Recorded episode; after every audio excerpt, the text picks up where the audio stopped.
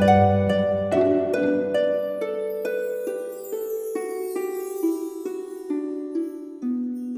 イルセラピーでバラ色の人生。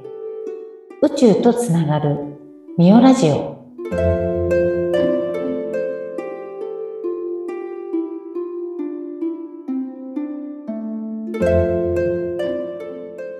こんにちは。オイルセラピストのミオです。本日も佐々木さんよろしくお願いしますはい、こんにちは。よろしくお願いいたします。はいえっとね今日のテーマははい。断捨離お断捨離。片付けで。うん。お片付けもまさに佐々木さんのね、お片付けテーマですよね。はい。テーマです。はい。で、なんか私最近、ま、あの、YouTube とかね、見てると、なんかたまたま断捨離とかの画面について、やっぱり開運とか、うん運気のいい人って、うん家片付いてるなと思って、お掃除が行き届いてたり、うん。で、なんかちょっとこう運気悪いとか、まあメンタルもちょっと病んでる方って、やっぱり家の中乱れてるかなと思って、うんお片付けの専門家としてはどうですか？そうですね。あの、どっちが先かはわからないんだけど、うん。やっぱりその家の中がごごちゃごちゃとか、こう、まあ、いわゆる物屋敷みたいになっちゃう人って、うんいろんなものをどんどん溜め込んじゃうっていううん。人なんだけど、そういう人ってやっぱ気持ち的に、やっぱどっかこう、問題がある、トラブルがある？うん。とか、あと、あの、うつ病の人のことを、物の重さは心の重さって言って、ええそうなの？うん。そうそうそう。だから、えっ、と、やっぱりそう、物が片付けられないっていうのは、一種、ちょっと病んでるところがある？うん。すごい名言ですね。物の重さ、心の重さ。うん。だから家の中片付くと、確かに心も軽くなるっていうか、すっきりするもんね。うん、そうね。ううんん。そう、だから、あ、これやっぱり開運とか、こう、なんだろう、自分の運気良くしていったり、例えば、その、なんだろうな。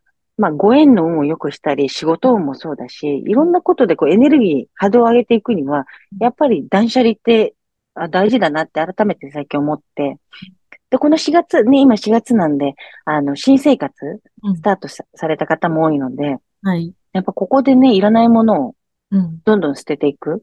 うん。そうね。これ、そう、あの、あの、なんだっけな、YouTube でね、8割断捨離っていう人もいて、そうするともう家の中の景色がまるで変わって、で、なぜか掃除もしたくなるらしくってね。あそうね。ちょっとの方向うんだったりするのでね。そう。そう、でも確かに本当心の重さは何？物の重さ？物の重さは心の重さか。うん。そうそうん。そう。で、日本のね、住宅事情でやっぱりちょっと狭いから、なんか物ってすぐ溢れちゃうじゃないですか。う。家の中にね。うんだけど物ってエネルギーだからね、物って実は。だから、こう使ってないものがずっとあると、やっぱりエネルギー停滞していくなっていうのはすごく、なんか私もね、実感はあるので、うん。なんかこう、お気に入りのものってあるじゃん。例えばこう、食器とか、あの、はいコーヒーとか。うん。そういうのってそう、気持ちがこう、映ってるっていうか、まあ、仲良しのもの。うん。そういうあそれ取っとかないとね。そうそう。そういうものはいいんだけど、その逆を考えると、ほとんど手をつけもしないとか、あの、ただ取っておくっていうものは、ただなんかこう、なんていうのかな、エネルギーが取られちゃう。うん。あの、ある意味こう死んでるものみたいな。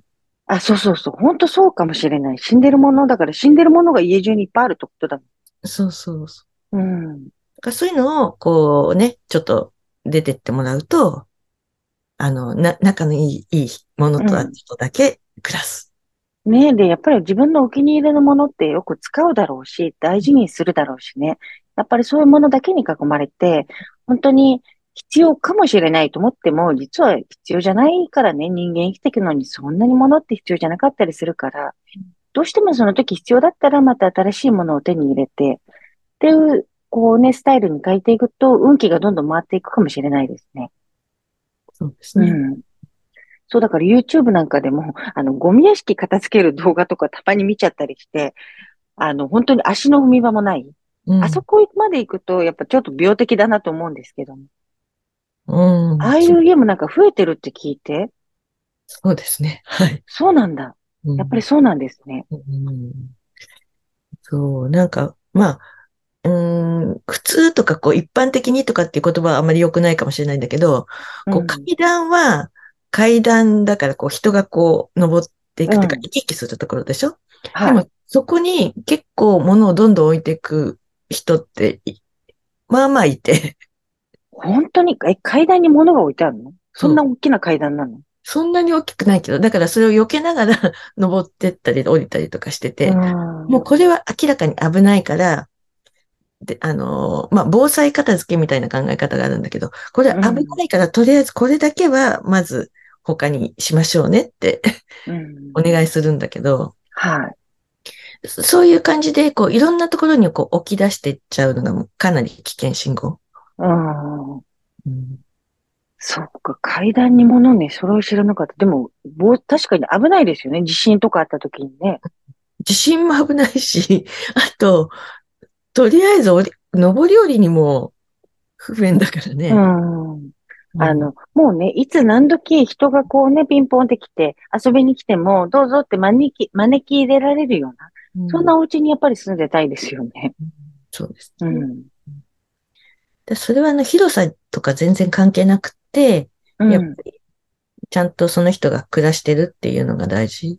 うん。だからやっぱりまあ、その、今狭いから物が溢れちゃってしょうがないんだって言ってても、やっぱりそこのサイズに合った暮らし方っていうのが多分ベストなんだろうから、あの、その小さなところに住んでるときは、やっぱりそれだけ物を、あの、処分して、そこに合った暮らしをするっていうのが大事ですよね。そうですね。うん。意外とだって本当に必要かどうかって考えたときに、結構必要じゃないものとか、うん。ね、多う分ん、本当に必要なものってそんなないんだろうし、そうですよね。うん、だからこの4月ね、ぜひぜひ、たくさんこう粗大ゴミと、私も今一個思い浮かんでるのがあって、これ捨ててないけど、だからどうやって捨てんだろうと思う、すごい昔から取ってあるものがあって、なんかあの、なんだっけ？えっと、スクーバダイビングをやるんですよ。へーそれの、それのセットがあって、うんもうすごいですよ。だからこう空気やる、ボコボコやるやつとかあるけど、うあれ売れます？佐々木さんのところで。使えるものだったら売れます。あ、本当に？使いますね。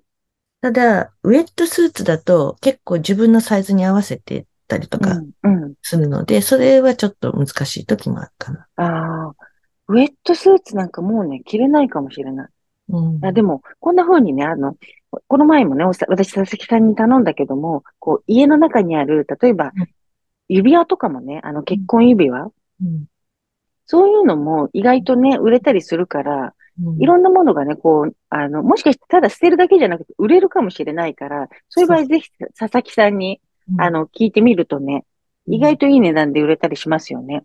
うん。そうね。あの、そう、ゲーム感覚で考えてもらえると、うんええみたいな、ちょっとね、嬉しいこともありますよね。そうですよね。だからもう今からこう、45リッターの袋持って、うん、まあ、5袋ぐらいはね、埋まるぐらい家の中ものものを捨てて、うんで、カバンだって、靴だって、意外とお気に入りのものって数足で、あと履かないじゃないですか。そうそうそだからね、ほんとそんなもんで多分いいんだろうな、どうしても。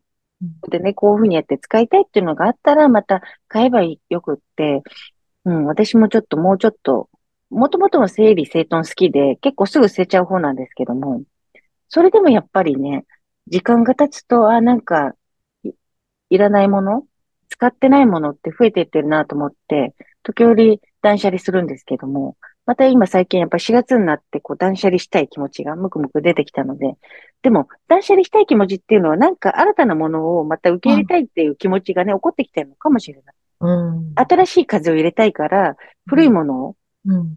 なくしたいっていう。うん。んそうですね。